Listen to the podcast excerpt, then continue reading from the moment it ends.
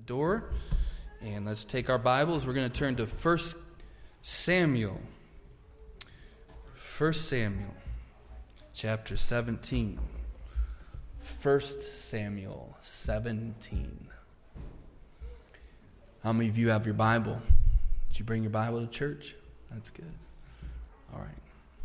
Some those in junior church have their Bible as well. And uh, that's great. That's wonderful. 1 Samuel 17. And uh, start with uh, a couple verses here. We'll read verses 1 through 7. And uh, so when you find yourself there, just hold your place. There was a young Christian man in a southern university who uh, joined the football program. He made the team as a starting wide receiver. And he was a Christian young man, and at the beginning of the season, he prayed to ask God to help him um, in the height of the games when emotions were high and uh, times where there could be a struggle when it came down to certain calls and being honest or dishonest. And he asked God in those moments to help him to be absolutely honest. He said, I pray for honest, that one mark of integrity. I want to be that, Lord. And he said, I'll work. He prayed, I'll work on it through the season. The rival team came that night, homecoming. Uh, he ran his route and uh, went into the end zone. The quarterback threw him the pass, and uh, the referee shouted touchdown. But the boy knew that he had trapped the ball. He really hadn't caught it, he basically fell on top of it. And the stands were cheering, and uh, they were sending him on his way. He made a touchdown. He was the hero of the game. And he said, Wait a minute. Can you imagine this? He uh, walked up to the referee and he shook his head and he said, I trapped the ball. The referee canceled the touchdown and they lost the game because of that. That boy stood alone, not only against a team that said, What does it really matter, man? What does it matter? The referee said it was a touchdown. And he stood against the stands full of people, but he said, I can't take credit. I didn't catch the ball. Integrity, according to Webster's 1828 dictionary, means wholeness, complete, to be unbroken. It shares a similar etymology with the word integer, which some of you that know math know that integer is a whole number, not a fraction. Integrity is the foundation of our character. It is what our character is built on. The character, they say, is who you are when nobody else is watching. But integrity is who you are on the inside. And is it, are you really a man of integrity or a person of integrity, a woman of integrity, if you are not on the inside who you are projecting to be on the outside? Integrity is inward truth, meaning a person of integrity will re- accurately reflect on the outside who they are inside. Today, we're going to look at a story of a man named David who had great strength against a powerful enemy because of his integrity. He was real from the inside out. Later in life, we know in Psalm 51, little boy David grows up to be King David. And later in life, he said to the Lord in Psalm 51 6, Behold, thou desirest truth in the inward parts and in the hidden part thou shalt make me to know wisdom. And uh, in 1 Samuel 17, we have a story, probably one of the best, well, one of the most well known stories in the Bible, the story of David and Goliath. So if you would, let's stand together and read seven verses. And then I'll let you sit down. 1 Samuel 17, 1. Just read out loud if you would. We'll read down through verse 7 together. Now the Philistines gathered together their armies to battle, and were gathered together at Shekach, and belongeth to Judah, and pitched between Shekach and Azekah and Ephes. And Saul and the men of Israel were gathered together and pitched by the valley of Elah, and set the battle in array against the Philistines. And the Philistines stood on a mountain on the one side, and Israel stood on a mountain on the other side. And there was a valley between them. And there were, went out a champion out of the cha- camp of the Philistines named Goliath of Gath, whose height was six cubits and a span. And he had an helmet of brass upon his head, and he was armed with a coat of mail. And the weight of the coat was 5,000 shekels of brass. And he had greaves of brass upon his legs, and a target of brass between his shoulders. And the staff of his spear was like a weaver's beam. And his spear's head weighed 600 shekels of iron, and one bearing the shield went before him. Let's stop right there. Father, I pray that you bless the reading of your word today as we look at this giant. And Lord, we, we all have. Uh, we all have, figuratively, we have giants in our life that we have to face. And we have uh, mountains to overcome. And uh, Lord, one of those, one of the biggest mountains that we face on a daily basis is not the world and the devil, but it's our flesh. Of course, we face the world and the devil, but Lord, our flesh is our biggest enemy because it's with us at all times. And, uh, and we are uh, constantly tempted, constantly tempted. And so, God, I pray that you would help us to be people of integrity, to not just project one image and be something different on the inside. But I pray that you'd help us to be honest from the inside out. Help us, Lord, to follow David's example, a young man who was standing when no other man would take the stand. No other man was really called, I believe, but also uh, they were there in battle, and it wasn't maybe their moment to do what you had called David to do, but at the same time, they were fighting a battle and they were cowering and they were not supposed to be cowering. I pray that you'd help us to be like David. And when you call us into uh, a situation where somebody needs to take a stand, and it's very clear that we are the one, help us to do the right thing. Help us to be honest inside and out. In Jesus' name I pray. Amen. Please be seated. Make this correlation today between a man, a young man named David, and uh, a man who had integrity, although he was just a teenager.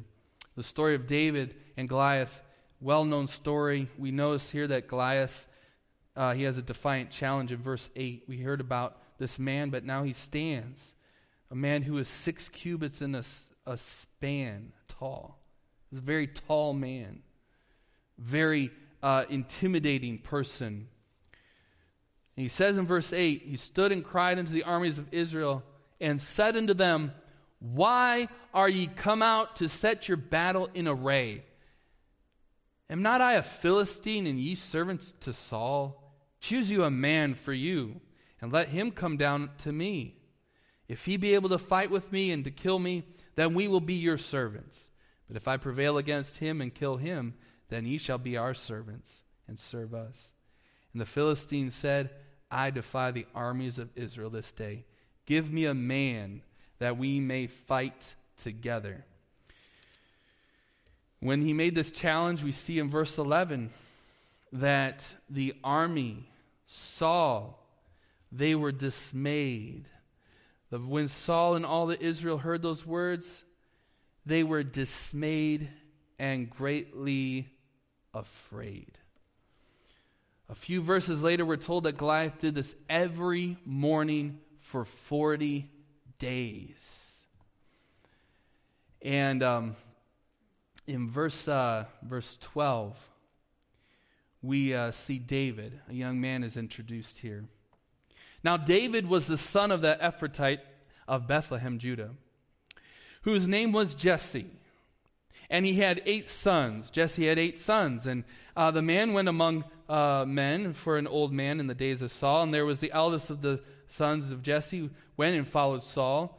Uh, the three eldest sons, they went to battle. So when David comes down here, he finds his brothers in battle. The names of his three sons that went to battle were Eliab, the firstborn, the next to him Abinadab, and the third was Shammah. And David was the youngest, and the three eldest followed Saul. But David went and returned from Saul to feed his father's sheep at Bethlehem. And the Philistine drew near morning and evening, presented himself forty days. We see David comes down with food for his brothers. He comes down to the battle. And I'm sure that, I imagine he wanted to see the war. He wanted to see what they were doing. He wanted to probably be involved with what was going on, like a little brother would be. He wanted to, uh, to be a part of it. And I think of like our Nerf war here at the church. Sometimes we play uh, with the Nerf guns. The teenagers will, uh, will fight. And of course, the younger brothers and sisters always want to be involved. But guess what happens to the little brothers and sisters if they get involved? Sometimes they get hurt, right? And, uh, and it's not, not as much fun. And we don't want the little kids to get hurt. So we say, you go down to the nursery. All right? Just like David. You go back out to the sheep, David. You're not supposed to be here with the men battling. But when he got there, there was no battle being fought. Uh, instead, Goliath comes out cursing and defying the armies of Israel. And the soldiers are afraid of Goliath. Look how big he is.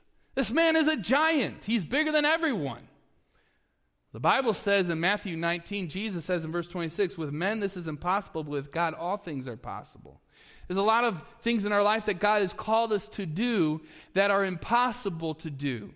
But the Bible tells us very clearly that what God has called us to do should not be done in our flesh or in our power upon our own strength. We need God's help to do anything. And especially when it comes to his calling in our life, we cannot do anything in our own flesh. We should not do anything in our own flesh. But sometimes we think, see things going on, like David here. We're baffled. We're baffled that nobody is saying or doing anything. Uh, in this scenario, uh, David uh, asked the question basically, why doesn't somebody do something? So he decides himself to go and fight the giant. And uh, he's armed with only his sling and five smooth stones. You know the story, but I want to see how it applies to our life today. Uh, I want to see how it applies to how we think about uh, our lives and even the power of integrity to defeat giants in our life. Number one today, I want to see persistence. Persistence. We all have giants in our lives. We also have experts in our lives who can explain why it can't be done. We have family in our lives. We have leadership in our life who aren't very encouraging at times. But if we know we're doing the right thing, we need to keep going. A person of integrity is persistent. When they know that they're doing the right thing, you need to just keep going. It doesn't matter what the giants are, it doesn't matter what the experts say, it doesn't what, matter what family says, it doesn't matter even what leadership says, it doesn't matter what the government says. If it's the right thing to do, we need to just keep going. We see here uh, number one, Goliath, verse 10. We already read it, but we saw Goliath. Goliath. And the Philistines said, I defy the army, armies of Israel this day. He was defiant and uh, he wanted to fight.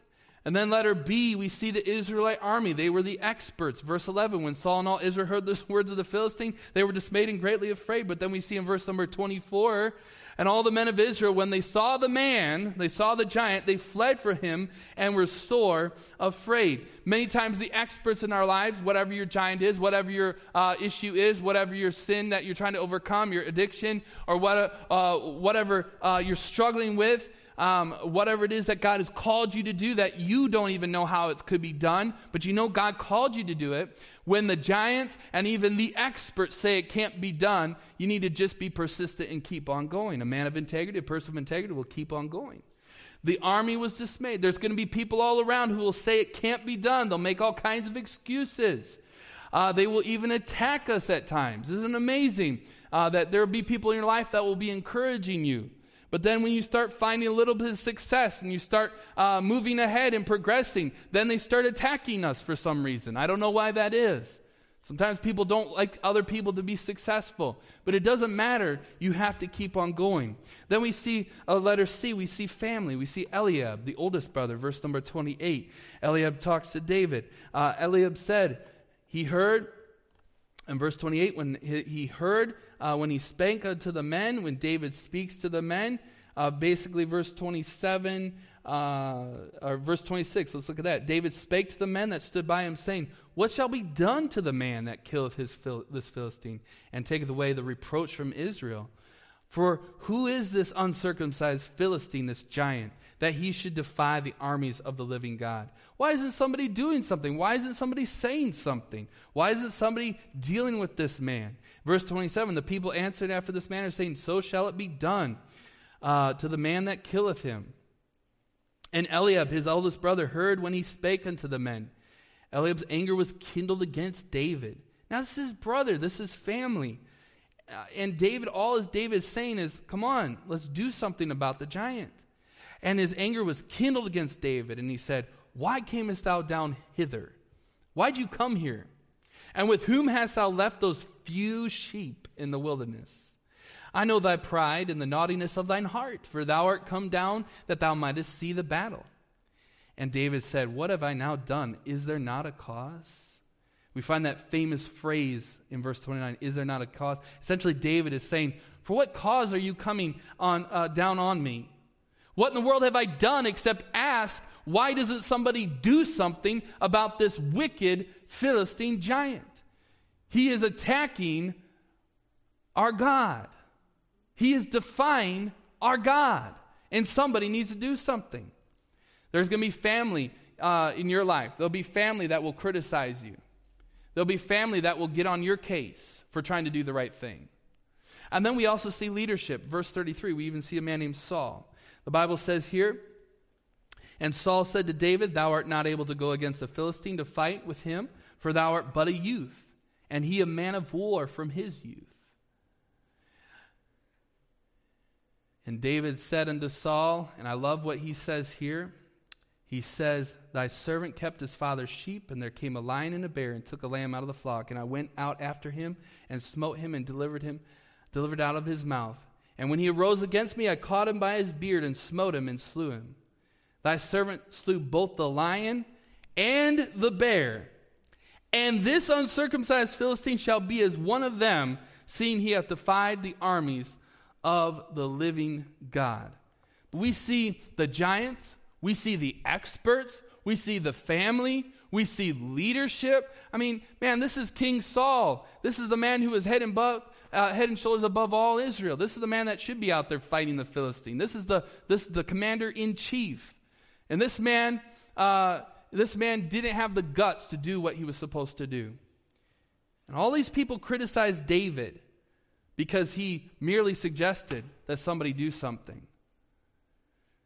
And if you start listening to those in your life who say that, that you haven't got what it takes to, to be victorious, to be, a, uh, to be able to overcome sin and to be able to overcome temptation, the people that laugh at you and discourage you, if you start listening to them, you and I, if we listen to them, we will be defeated before the battle even starts.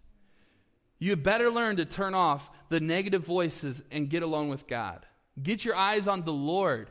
Get your eyes off of the giants. Get your eyes off of the experts, so called. Get your eyes off of the family if they're discouraging you. And, and sometimes we have to say, you know what? The leadership, we thank God for godly leadership, but there are some leaders that are not doing the right thing. So, what God has called you to do, you need to do His will no matter what discouragement you might face? That is a good question this morning. What has God called you to do? God's called everyone to do something. What has God called you to do? Are you doing God's will? If you aren't doing God's will, why aren't you doing God's will? James 4:17 is a, a stern reminder that if a man knoweth to do what is right, to him that knoweth to do good.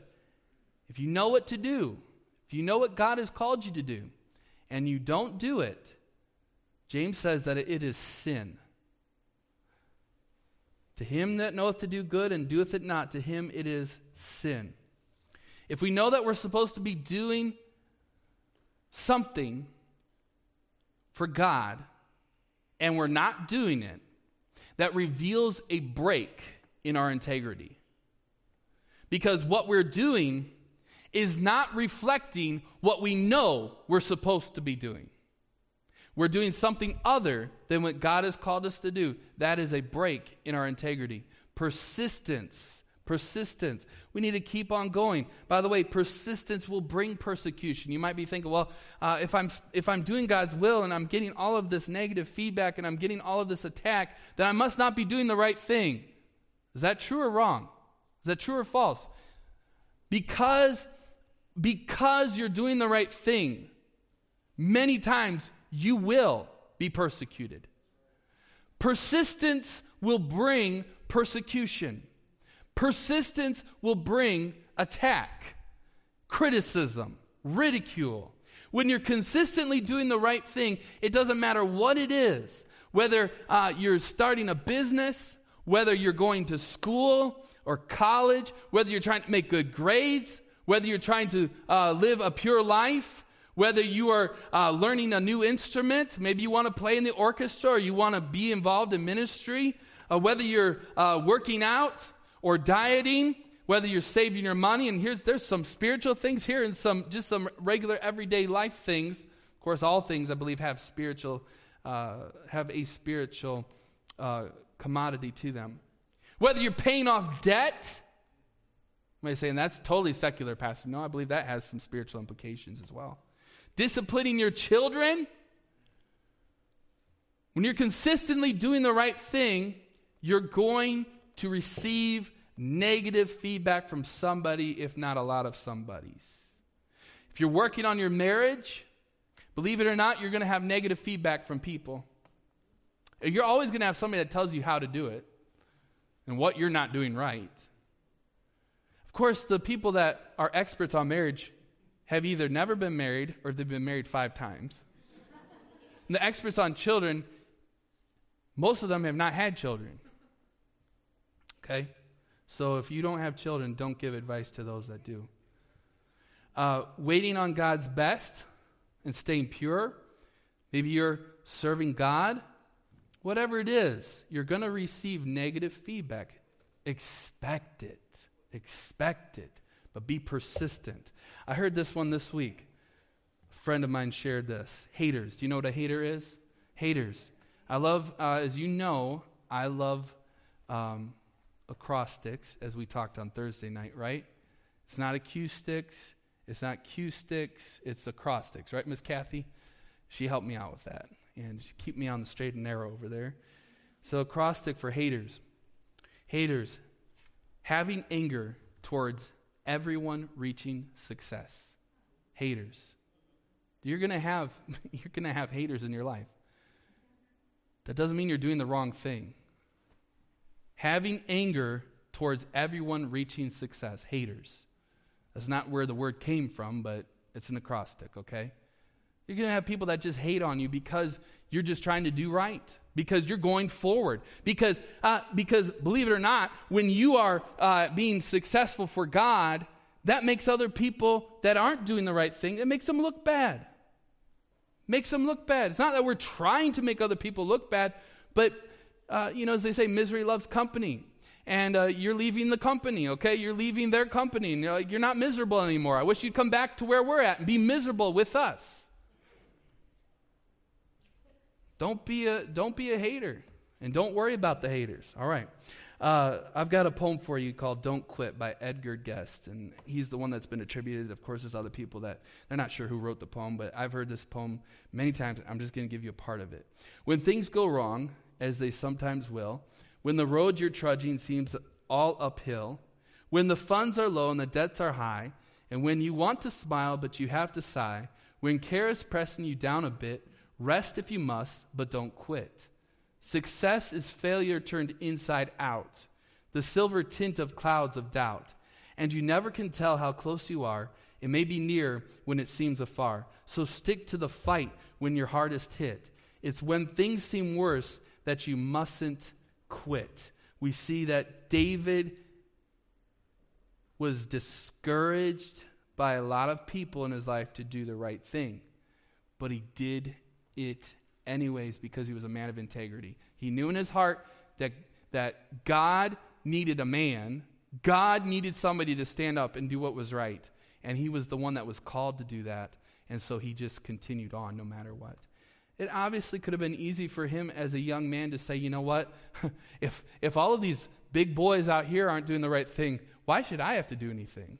I think of Joseph and Daniel, two young men who were away from their family, away from their family, uh, both of them basically in captivity. They were captive to the king. And, uh, and in, in, in Joseph's case, he was a slave for Potiphar. But they were away from their homes. And it could have been easy for them to just say, you know what, nobody else is watching, nobody else is here, uh, and, uh, you know, this is unfamiliar to me. I'm just going to go with the flow. And I'm going to just not try to make any waves. I'm going to try to just stay below the radar because I don't want to get into trouble.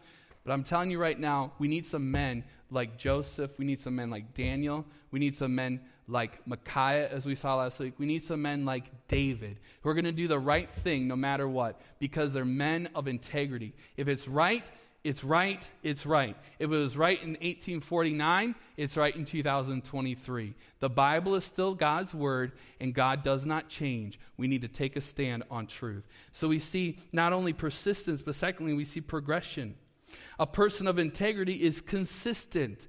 They don't live in the past. They don't focus on past victories. Praise God for the past victories. But uh, they don't focus on the good things they used to do. But rather, they, they use their experience to conquer bigger giants. Exercising our faith in God will lead us to greater victories. Amen? And why does God continually cause us to go through, uh, through uh, battles and trials and temptations? Because He wants to grow our faith.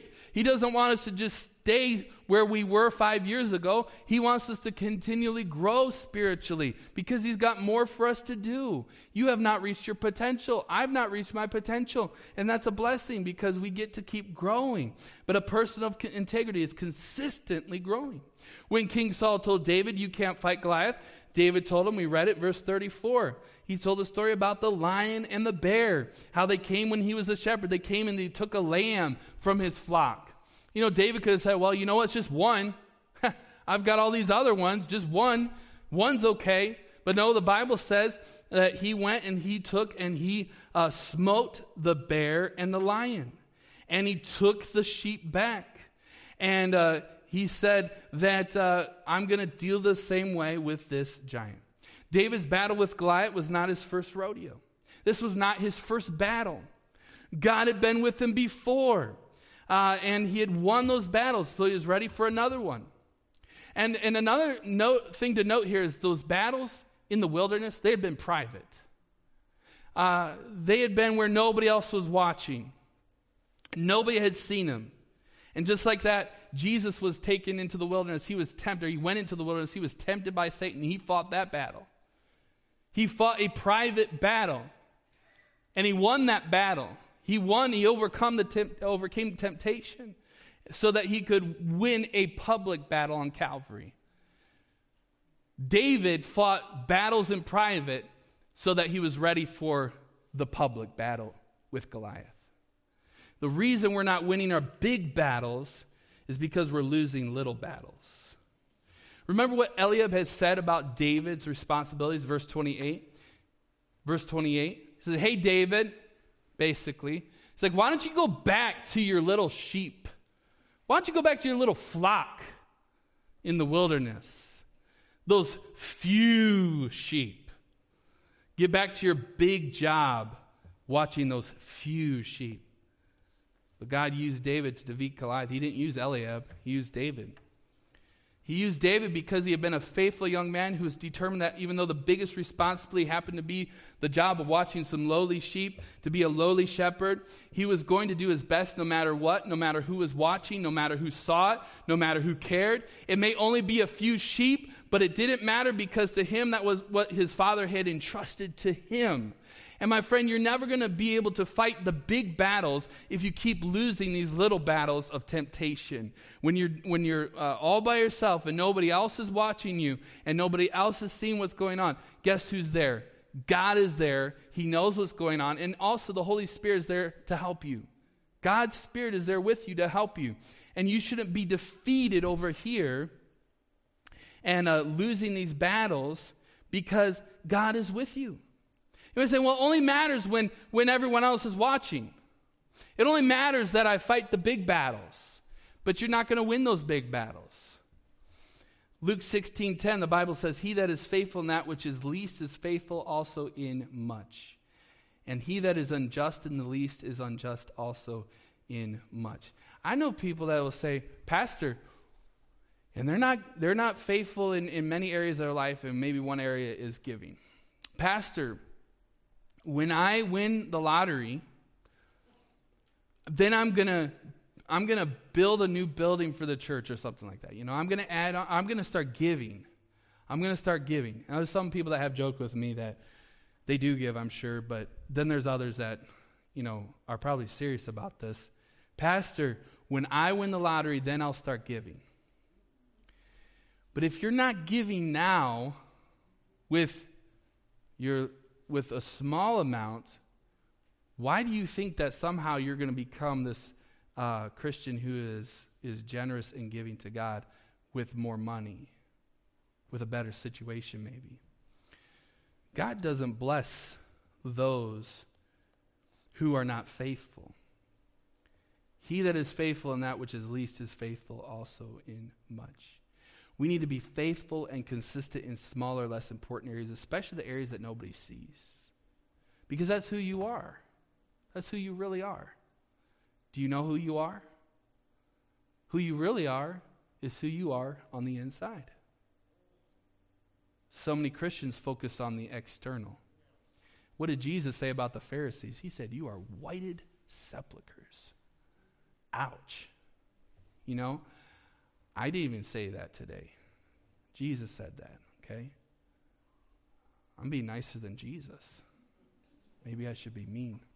But I'm saying Jesus said you are you're like a tomb that has been whitewashed. Go to um, some of our cemeteries around here. There's some beautiful tombs. It's kind of ironic to even say that. I think a little bit. That's you know who would say a beautiful grave, but it looks nice on the outside, but I'm going to tell you, I'm not going to spend uh, five minutes at night. I'm not going to lay down in the grave, okay? I'm not going to go there. Until my day comes, I'm not going to spend any time in the cemetery because it's not a place I want to hang out. Because it's not, it's not a place of, of life, it's a place of death, okay? And uh, Jesus said, You're basically, He said, You are a grave. You're full of dead man's bones but you look good on the outside. You look real good on the outside. And hypocrisy always looks good on the outside, but is phony and dead, and it stinks on the inside. We need to be faithful and consistent where people don't even see heard a story about a, a uh, bank branch manager who was going to be promoted. He was going to be given a, a greater responsibility at his job. This is a true story. And he was at a cafeteria and where you basically pick up your food, you go through the line, and then you pay for it at the end. What he didn't know was that while he was going through the line and he was, uh, he took a pat of butter and he slid it under his bread so that nobody would see it. Just a few cents, you know, just cost him a few cents. He put it under bread, nobody would see it, so he wouldn't have to pay for it at the end. What he didn't know was that the bank manager, the guy that was going to be giving him a promotion, or the guy above him, I should, the bank president, was behind him in line and he saw what he did. This is the man that was, was going to was going to give him a raise, that was going to give him a promotion was given greater responsibility. But he saw what he did, and guess what? He didn't do. He didn't give him the raise, he didn't give him the promotion. Because he said, if this guy is going to be deceitful when nobody is watching, he's not the kind of guy I want to have greater responsibility in my bank.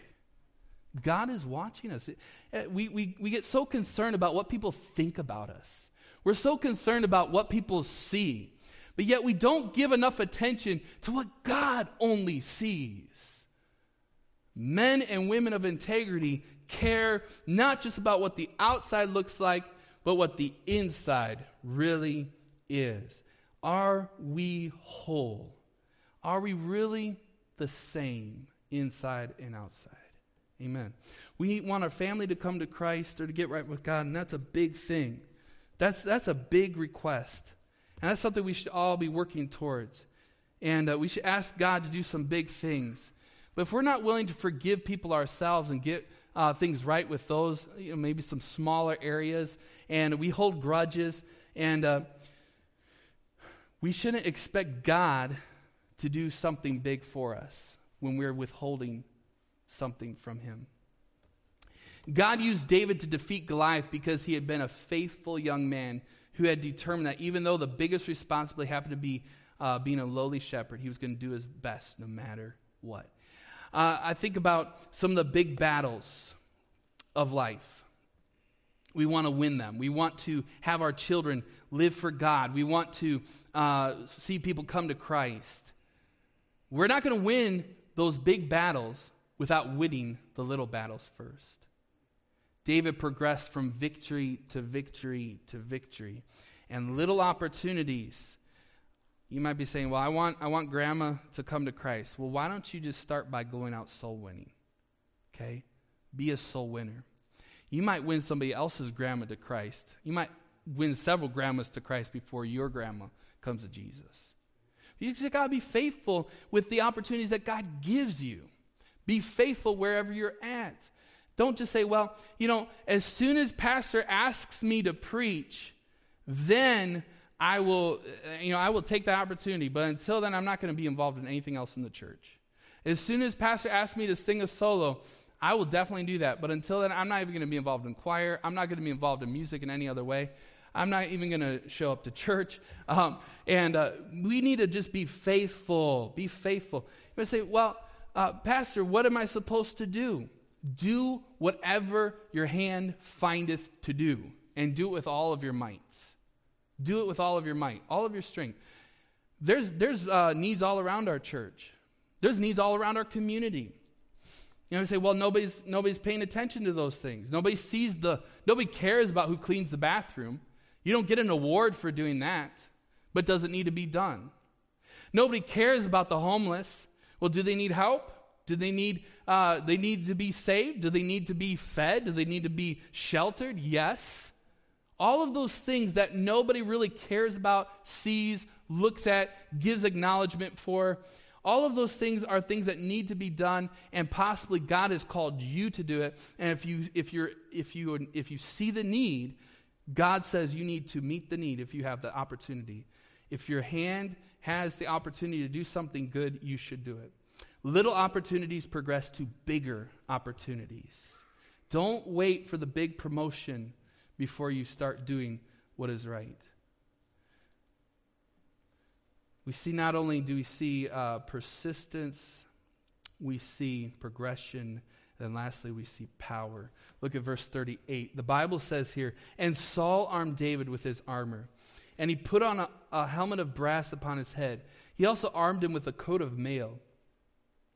And David girded his sword upon his armor, and he essayed to go, and he had not proved it. And David said to himself, I can't go without these, or go with these, for I have not proved them. And David put them off him. And David took his staff in his hand, and he chose him five smooth stones out of the brook, and he put them in a shepherd's bag, uh, which he had, and even in a scrip. And with his and his sling was in his hand, and he drew near to the Philistine, and the Philistine came on and drew near unto David. And the man that had bared the shield with him was before him. And when the Philistine looked about and saw David, he disdained him, for he was but a youth, and ruddy and of a fair countenance. And the Philistine said unto David, Am I a dog that thou comest to me with staves? Referring to his sling. And the Philistine cursed David by his gods. And the Philistine said to David, Come to me, and I will give thy flesh unto the fowls of the air and to the beasts of the field. Now, David didn't go against Goliath without a weapon, he did have a weapon. He had what he had proven his sling and five smooth stones. Now, I don't know why he grabbed four extra stones since one was, was enough. But that's for another sermon, I guess. The point is, I believe he used a weapon. But his dependence was clearly not on the weapon, it was not on his armor, especially not on Saul's armor. We find David's secret weapon in verse number 45. Then said David to the Philistine, Thou comest to me with a sword and with a spear and with a shield, but I come to thee in the name of the Lord of hosts, the God of the armies of Israel, whom thou hast defied. Praise God that a, a young man stood up and said something. Amen.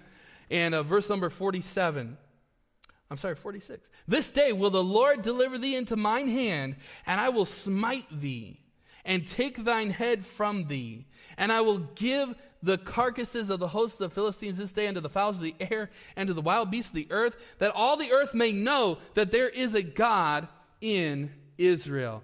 God uses human instruments. God could just as easily taken his pinky toe himself and crush the whole Philistine army. But he decided, I'm going to use this young man because when God uses that which is impossible, that which is, is small and insignificant, he gets all the glory. Praise God. And he decided, I'm going to use this young man. I'm going to use an insignificant human instrument to do great things. Verse 47 And all this assembly shall know that the Lord saveth not with sword and spear, for the battle is the Lord's, and he will give you into our hands. Verse 48 And it came to pass when the Philistine arose and came and drew nigh to meet David, that David hasted and ran toward the army to meet the Philistine. And David put his hand in his bag, and he took thence a stone and slung it and smote the Philistine in his forehead. And the stone sunk into his forehead and fell up, and he fell upon the earth upon his face to the earth. So David prevailed over the Philistine with a sling and with a stone, and he smote the Philistine and he slew him. But there was no sword in the hand of David. Therefore David ran and stood upon the Philistine and took his sword and drew it out of the sheath thereof and slew him and cut off his head thereof or therewith. And when the Philistines saw that their Philistines saw that their champion was dead, they fled. We say that David defeated Goliath, but we know what really happened. God supernaturally empowered this young man he took uh, this teenager and he brought down God's enemy, the giant. He strengthened this young man's hand and he guided the stone to where it needed to go. 2 Corinthians 10:3 For though we walk in the flesh, we do not war after the flesh.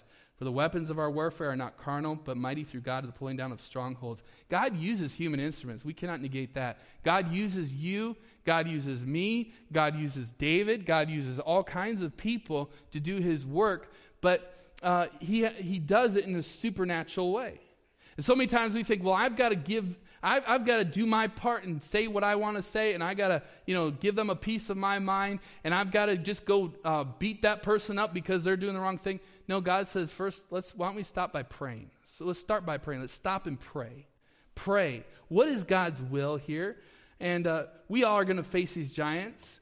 We all see these giants that are dressed up, uh, the world, the flesh, and the devil are dressed up uh, in pride, maybe. Uh, we see pride. We deal with that in our life, the giant of pride. And it, it's always, uh, many times, it will be in a uh, relationship situation. Somebody says something, and, uh, it, and it hurts our pride. Well, pride is the giant that we need to fight spiritually, but it's manifesting itself in a relationship with somebody saying something. Uh, maybe the pride, uh, uh, uh, the giant, I'm sorry, of selfishness, the giant of selfishness. That can manifest itself in many physical ways laziness, dishonesty. Now, these are all giants, but we deal with them where we see them uh, in the flesh. Maybe it's resentment, anger, bitterness, fear, jealousy, uh, insecurity, loneliness, depression, worry, addictions. Now, these are spiritual giants. They show up in physical relationships, they show up in our emotions. Sometimes with the addictions, it's a physical dependence it's maybe a, a mental problem. There's a mental issue here. But we know these are, in many ways, very tangible giants. These are tangible things, but they have to be fought in the power of God. They're not going to be defeated maybe with some smooth stones, uh, but we need to be prayed up and have God's power. Whatever it is that God directs us to do, there are, uh, there are many things that God will direct you to do to defeat these giants, but you have to have God's mind on this. Not our thoughts, not our ways, but God's thoughts. What is His will on defeating your giant?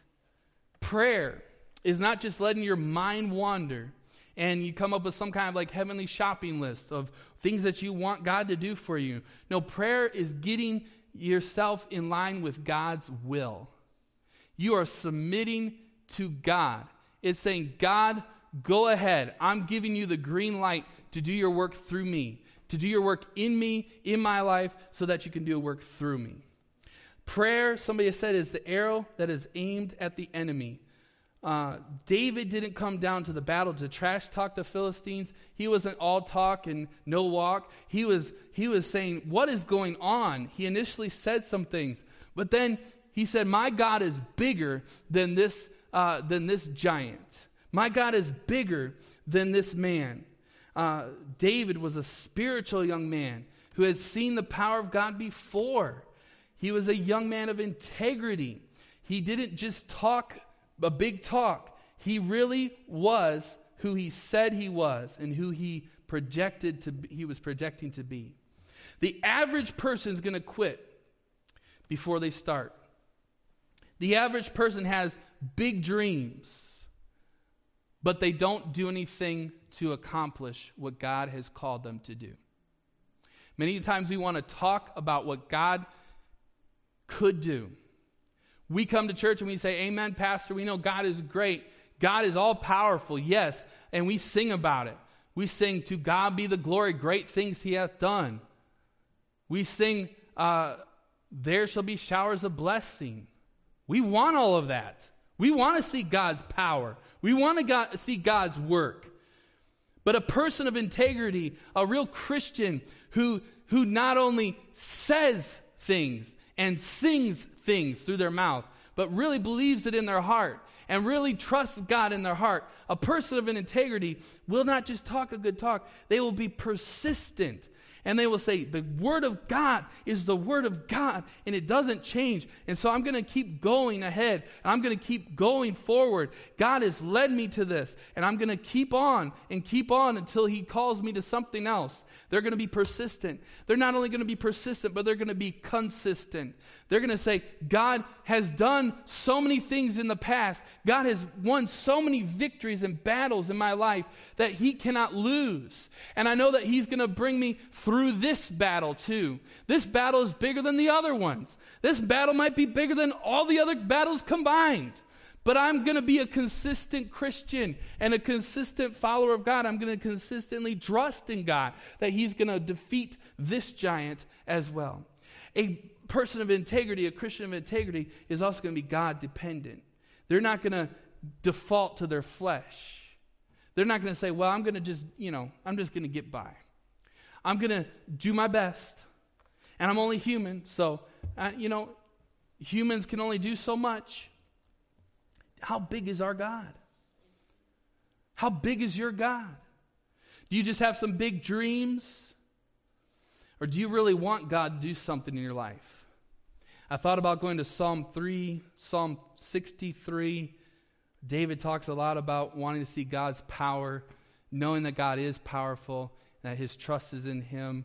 He said things like 10,000 people have, been, there's 10,000 that have come against me. You know that Ahab, his own son, David's son, uh, by the advice of Ahithophel, uh, was, took 12,000 men and was going to come against David, was chasing David. David had a lot of things going against him with Saul and other battles that he fought after Goliath but he always put his trust in the Lord. We got to have some Christians that aren't just all talk. We got to have some Christians that actually really trust the Lord and don't give up when it gets tough. I know that you're going to go through some things. You're going to you're going to go through some deep valleys, and I'm going to go through some deep valleys. And there's going to be times where I'm going to want to quit, and you're going to want to quit. But how big is our God? It better be more than just some Sunday go to meeting type of thing where this is just what we do. This is what I was raised to do. This is our social get together every week. My friend, you need God, you need the church, you need you need spiritual strength in your life. Are we people of integrity? Do we really live out? Are we living out what's really on the inside? Now, if your inside's not right, get your inside right. First of all, come to know Jesus Christ, your personal Savior. You need to have a relationship with God. You need to start taking some steps of obedience after you're saved. If you're not baptized, get baptized. Nothing should hold you back from that. Say, well, you know, you know, well, it's not convenient. Well, do what's inconvenient. Uh, you need to be a member of a good church. Well, I'm still waiting to find the right one. Well, then ask God to give you some clear direction today and just say, I'm going to make a decision one way or the, one way or the other. I'm going to this church, so I might, might as well join this church. I don't take it that lightly, but what I'm saying is if you're coming here, this is your church. So make a commitment. If you're saying, well, I, I don't know how to go soul winning, I know that we should be witnessing and we should be evangelized, but I don't know how to do it. That's a giant that you need to defeat in your life. You need God's power over that and say, God, help me. You say, well, I just wish I had the uh, a winsome personality, and uh, I wish I was like all those other people that go soul winning because they're just experts, and we'll just leave it up to them because they're so good at it. Guess what? There's probably not one person that goes out soul winning that is uh, is doing it without a little bit of fear and intrepidation most weeks. Don't necessarily like like to uh, confront people with uh, something that most people don't want to talk about, but it's what we're supposed to do. God called us to witness, to be a, uh, be a voice for God. For, we're doing Christ's work here on earth. Jesus is in heaven. He's preparing a place for us. But he said, I'm leaving you here. I'm leaving the Holy Spirit with you to do this work of evangelism. I've given you power. I've commissioned you to go. So if we're not doing it, guess what? We're giving into a, a giant. We're being defeated. We're being defeated. I'm not saying you have to be there at 10 a.m. on Saturday morning Although if you can be there, we would love to have you, but you should be a outspoken Christian wherever you are, a witness for Christ. Defeat that giant. Ask God for help. Don't just don't just uh, sing songs and say words and uh, be convicted about it. You need to go, and I need to go. A person of integrity will be real from the inside out. We need some people to, to be consistent, persistent, and God empowered Christians. Father, I pray that you'd help us today. Lord, I know that we need we need your help. And I don't know always how to put these things into words. God, I know that uh, your spirit is working. And so I do pray that you would help us today. Father, I pray that you would be with anybody here that is not saved. First of all, I pray for the lost. God, I pray that you would um, bring deep conviction to the hearts of the lost because we love them, you love them. And there is no hope outside of Christ. And so we do pray that you would um, help them to express their need, that we could help them, maybe counsel them through the word. But if they know what to do, Lord, I pray that today would be their day of salvation. And in our invitation that they would come and receive, receive Christ. I pray for anybody that is, uh, Lord, being discouraged. Maybe there's family, maybe there's some people in their life that think they know everything and they're just discouraging. There's people that are are holding them back in some way or another. I pray that uh, if there's anyone like that in, the, in this congregation, Father, I pray that today they would they would hold to the truth of God's word and the conviction that they've received to do your will, and they would say, I'm going to do God's will no matter what. I'm not going to listen to my peers. I'm not going to listen to the experts. I'm not going to listen to family or even leadership that's going the wrong way. I'm going to do the right thing the right attitude, the right spirit, without, without hypocrisy or arrogance, but I'm going to just do the right thing. Help them today to have courage, to move forward, to take the stand that they need to take, whatever that might be. I pray for maybe a Christian here today that is just, uh, they're defeated in their private life. There's some things that, some battles that they're just not dealing with. And uh, God, they're not going to be able to fight the bigger battles until they get some victory. Those small things, whatever the habit might be, maybe it's maybe it's uh, alcohol or cigarettes or drugs or maybe it's something even a little smaller. Maybe it's uh, uh, just some attitudes that they're carrying. I pray for those that are maybe struggling with uh, their viewing. I pray that you would help help those people that are maybe privately struggling with some things that today they would say, I can do the right thing. Because I know Paul said, I can do all things because of Jesus. I can do all things through him. That's where our strength and power comes from. I pray that you would um,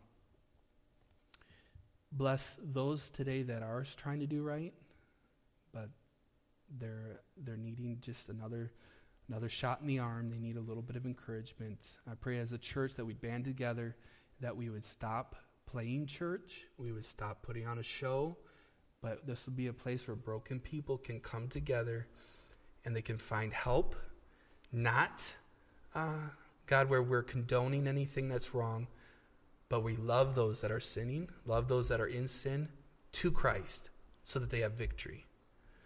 I pray that people that come here would change and would leave changed. I pray that would be our kind of uh, ministry, that we would continue that. I pray that you bless every aspect of this invitation, whether it's for the lost or for the saved. I pray that many would come